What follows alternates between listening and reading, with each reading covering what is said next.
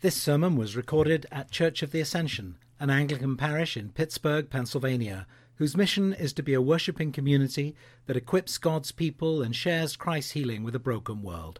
For more information, please visit ascensionpittsburgh.org. Let us pray. Father, take these words and speak through them. Take our minds and think through them. And take our hearts and set them on fire with love for you for we pray in the name of the Father, and the Son, and the Holy Spirit. Amen. You may be seated.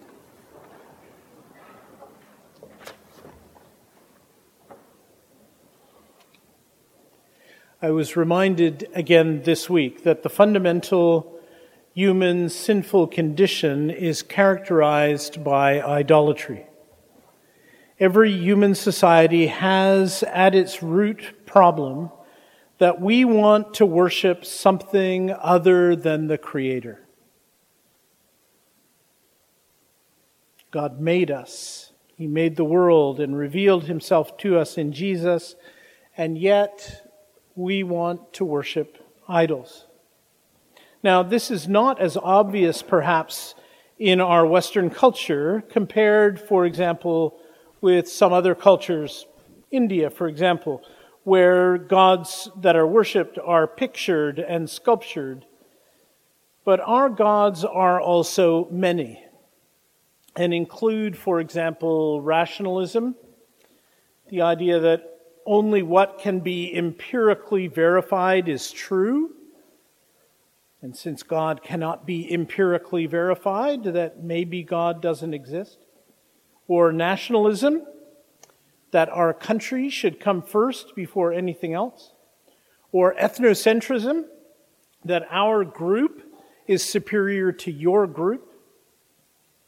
But I think most of all, in our society today, the most pervasive idol is consumerism. Descartes famously said, I doubt, therefore I am which came to characterize the worldview of the Enlightenment. Africa tends to say something more like, I am because we are, showing that their society is more communitarian than individualistic. But our contemporary society seems to have a different motto I shop, therefore I am. Or, as a bumper sticker would probably say, born to shop. Black Friday has long ago surpassed Good Friday on the secular liturgical calendar. We have divinized the market. I don't know if any of you watch business news on television and notice the kind of language that's used to describe what goes on in Wall Street. I, remember hearing these phrases.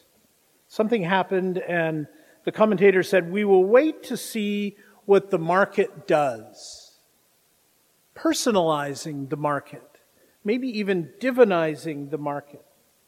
Or, or how about this phrase? The market was disappointed today. Disappointed by our lackluster sacrifices, perhaps.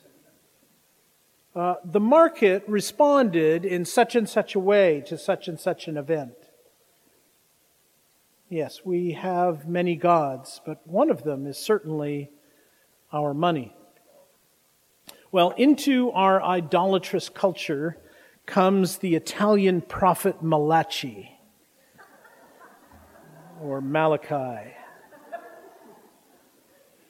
And just previous to the verses that were read for us by Eva, uh, we read that God has prepared something Behold, I send my messenger.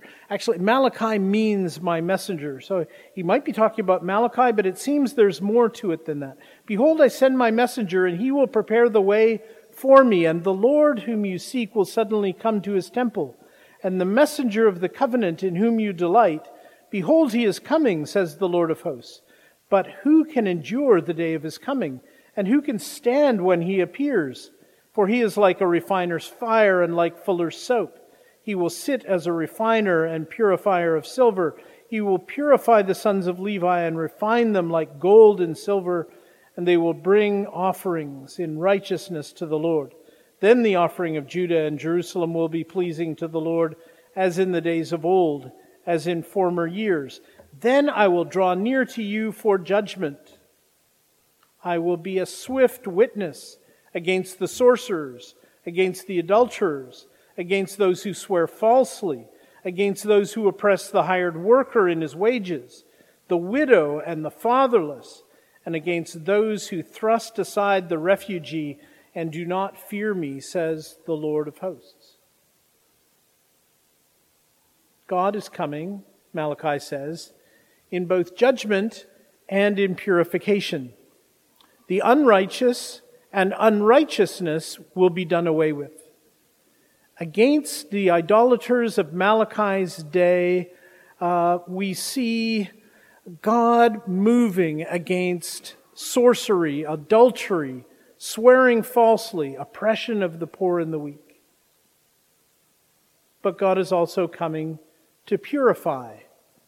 Our translation says, with fuller's soap. Actually, there was no soap in those days like the kind of soap we think of, but there was a form of, of bleach which would turn cloth white. He will purify with, with this bleach or, and, and with fire.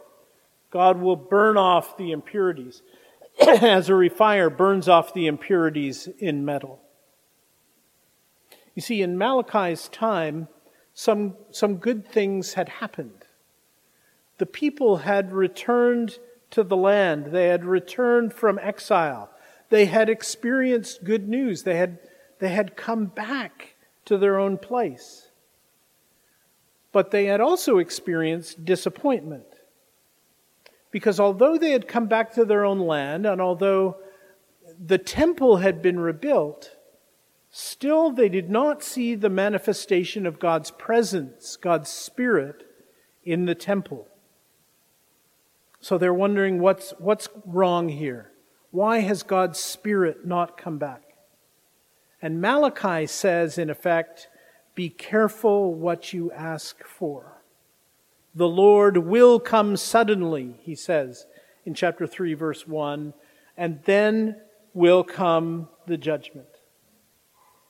Well, this message of judgment leads to the question of why, which is asked particularly in verses 6 uh, to 12 of Malachi 3. For I, the Lord, do not change. Therefore, you, O children of Jacob, are not consumed. From the days of your fathers, you have turned aside from my statutes and have not kept them.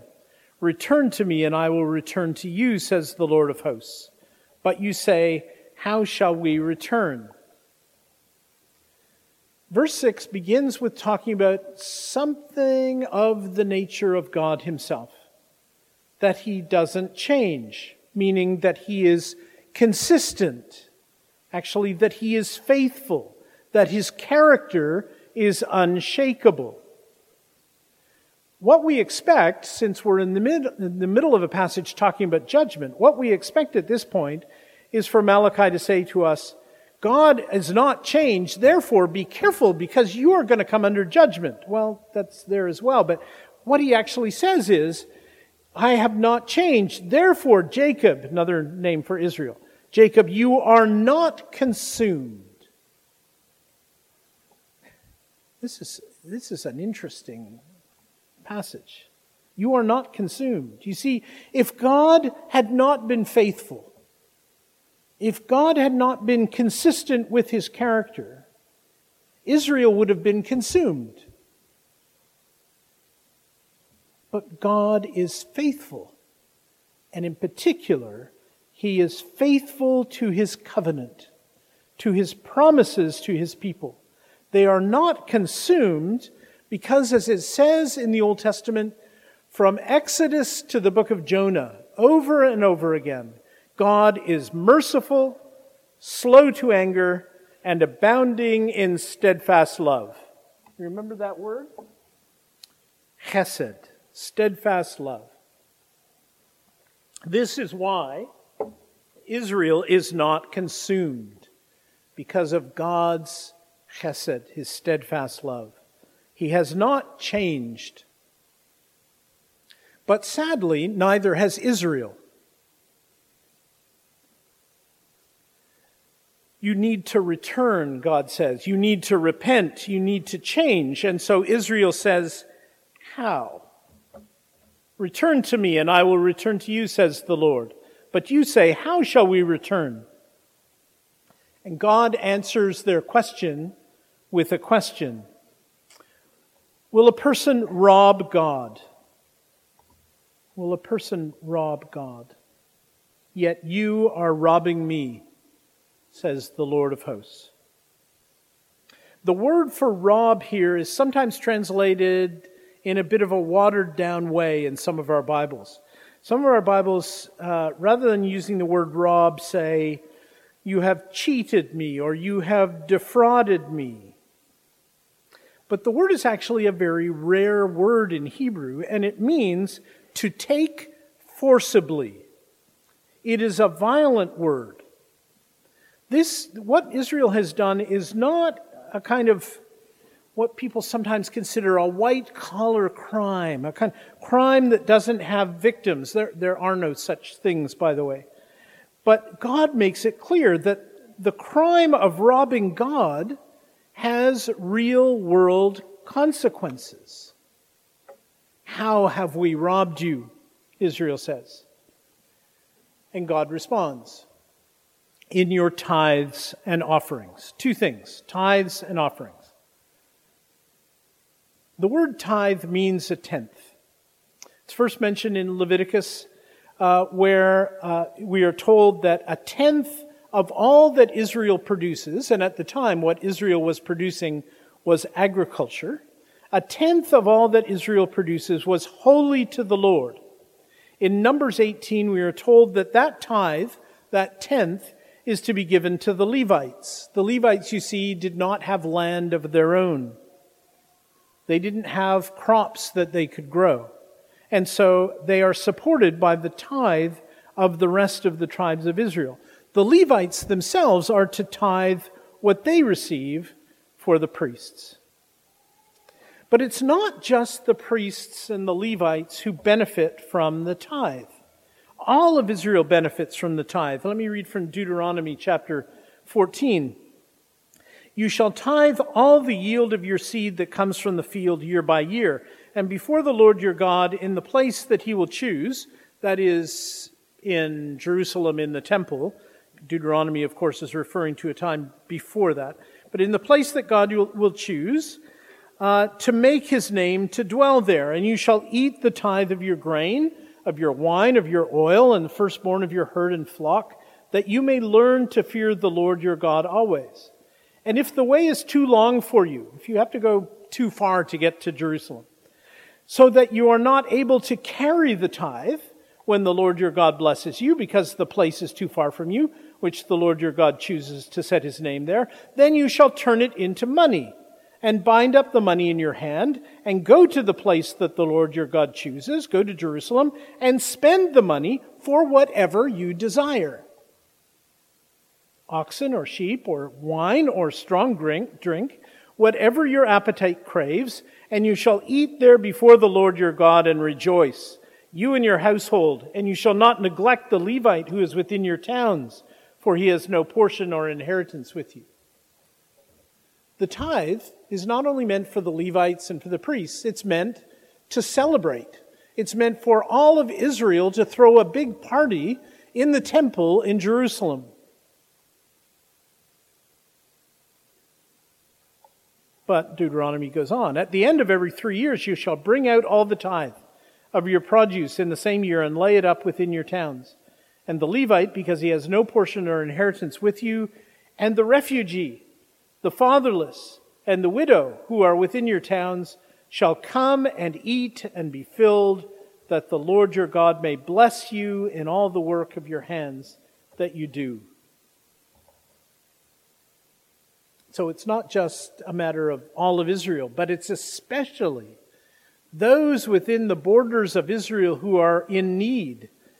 The widows who are defenseless, the orphans who have no one to take care of them, the refugees who have had to flee for their lives. These are the people that benefit from the tithe of Israel. But in Malachi, God says that they are robbing him not just in their tithes, but also in their offerings. You see, because Israel was not simply to give the tenth, Israel was to give offerings, the portions of the sacrifices that are brought in the temple, the guilt offerings, the thank offerings. Exodus, Leviticus, and Numbers all talk about these offerings and how they are to be used. But the result of them not doing this uh, is stated in verse 10 of Malachi 3. Bring the full tithes into the storehouse, that there may be food in my house, and thereby put me to the test, says the Lord of hosts. You see the problem? There is no food in God's house. Therefore, the Levites and the priests are going hungry or having to leave their job as those who lead the worship in the temple and go back to farming. The worship of God is neglected. There is no food in the house, and therefore the widows and the orphans and the refugees are neglected. After the exile, Nehemiah discovered that this was what was going on in Israel. Nehemiah chapter 13. Nehemiah says this I also found out that the portions of the Levites had not been given to them, so that the Levites and the singers who did the work had fled each to his field. They weren't supposed to have fields, by the way. So I confronted the officials and said, Why is the house of God forsaken? And I gathered them together and set them in their stations, and then the wrong was corrected. But it seems in the days of Malachi that we're back to the same problem. The tithes and the offerings are being neglected. And to withhold the tithe from God leads to a spiritual problem.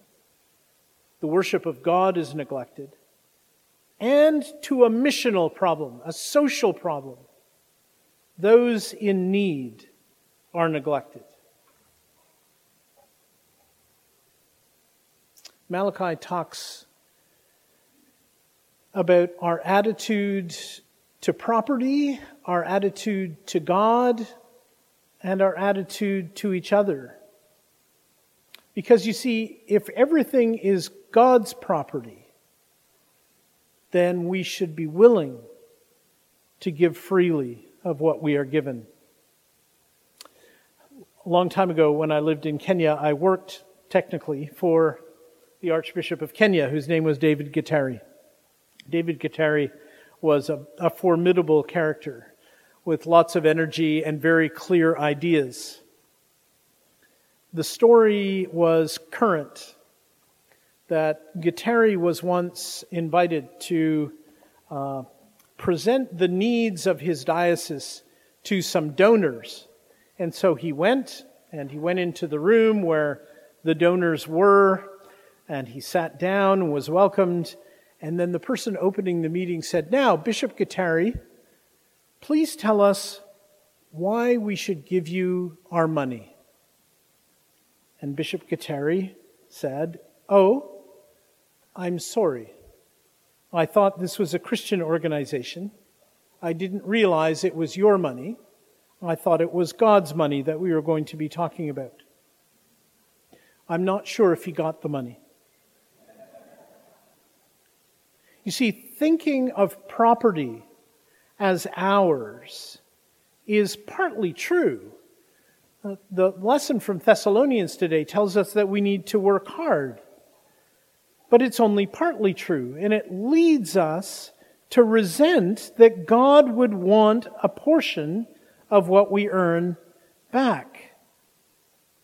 Let me read from a sermon attributed to St. Augustine who is preaching on this text. He asks you for first fruits and tithes. What would you do if he took nine parts to himself and left you with but the tenth? What if he said to you, Man, you are mine? Who made you? Mine is the land that you till. Mine are the seeds that you sow. Mine are the animals that you make weary. Mine are the showers. Mine the winds. Mine the sun's heat. And since mine are all the elements where you live, you who give only the work of your hands deserve only the tithes. But since Almighty God lovingly feeds us, He gives most ample rewards to us who labor little, claiming to Himself the tithes only. He has given us all the rest. We think of what we have as ours. But not only all those things that Augustine listed, but health and strength and intelligence and skill and even the air that we breathe comes from God. All is His gift. So we need a new attitude to property. But we also need a new attitude to God. You see, because to be grasping, to be stingy, betrays a deep seated lack of trust, lack of belief. And it leads us to think that we are that what we have is actually because we are clever, because we are good and great. We think of ourselves as self-made people we, we like people who are proud and confident. A friend of mine uh, is a philosopher and theologian, and he used to do a lot of speaking in Christian high schools. Uh, and one, one of the things he would do is dissect the lyrics of the rock music that was contemporary in that particular time. And at one point, he was in a high school, and uh, he, he, he had known that some of some of the parents of some of these kids were very worried about a band called Smashing Pumpkins. Uh, and so he decided to do some exegesis of Smashing Pumpkins lyrics.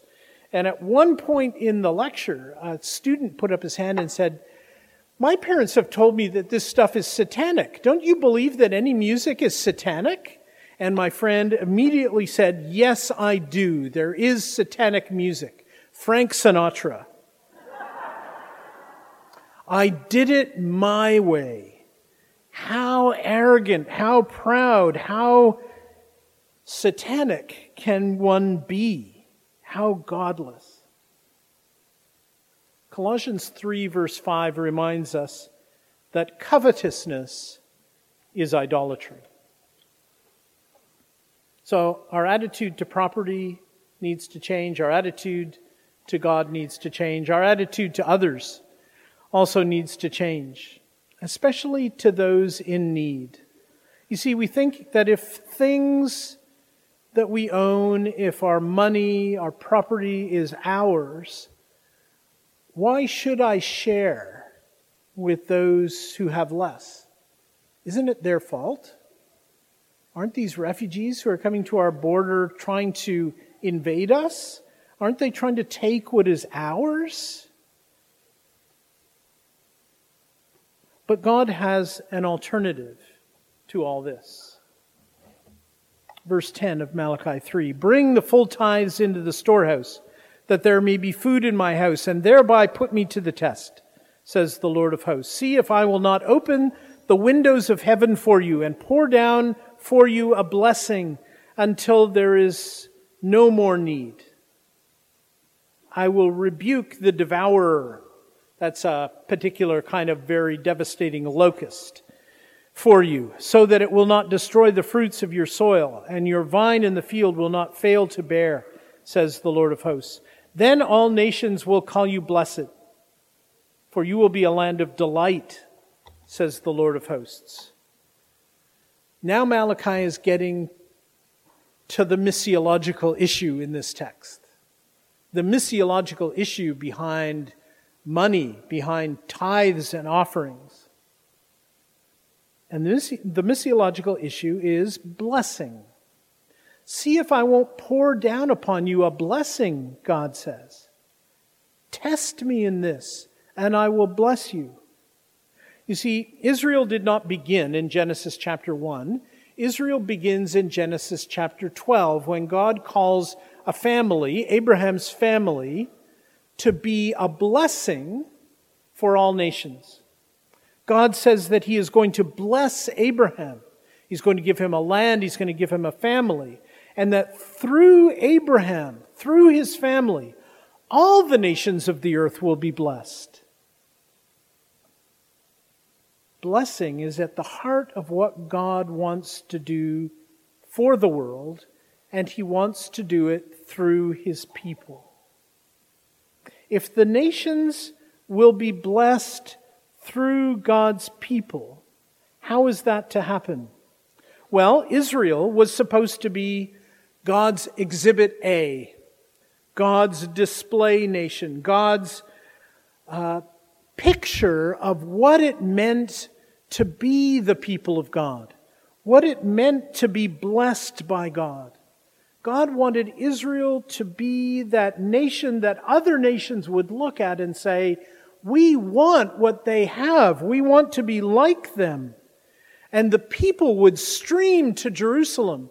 They would come to Mount Zion to learn God's ways.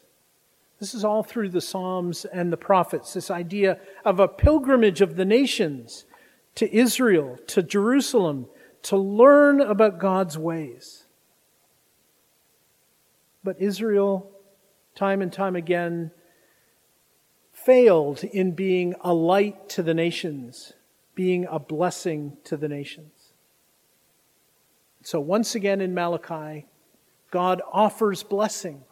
He says, I will pour down blessing, and people will look at you and they will call you blessed.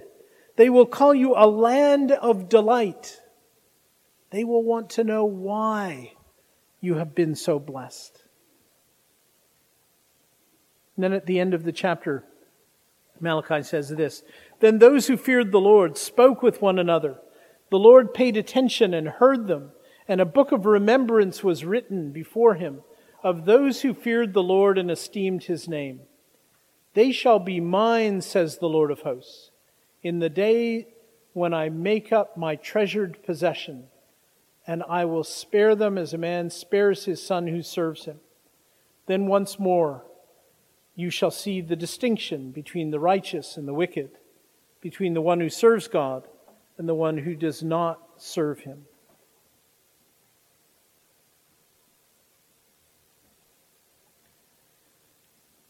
God does not change, Malachi says. He is consistent in his character. Therefore, we are not consumed. Much more than that, much more than not being consumed, we are offered God's blessing. Even more than being offered God's blessing, we are offered a chance to have our name written in His book of remembrance. And even more than simply having our names written in His book, it says we are His treasured possession. Older translations of the Old Testament say, that we are God's jewels. Uh, when I was a little kid in Sunday school, we used to sing a little song about this. When he cometh, when he cometh to to uh, make up his jewels, all his jewels, precious jewels, his loved and his own. That's who we are to God. We are his treasured possession. We are his jewels. We've been reading from the last book in the Old Testament, but the last book in the New Testament speaks more about this. Because in the, the end of the book of Revelation, we are told that the bride of Christ descends from heaven to earth. And then that vision changes, and the bride becomes a city, the New Jerusalem. And that city consists of, is made up of, jewels. We are precious to God. We are so loved by God. He has given us everything that there is. He asks only that we remember, that we remember that what has been given to us came from Him and that we should give back. That we should give back both for the sake of His worship, but also for the sake of those in need, those who are helpless, the widows, the orphans, the refugees so that people around the world, so that all of the nations will see that God has blessed us and turn and say, We want to be part of that blessing. That blessing of knowing that we are loved and treasured by God. Let us pray together.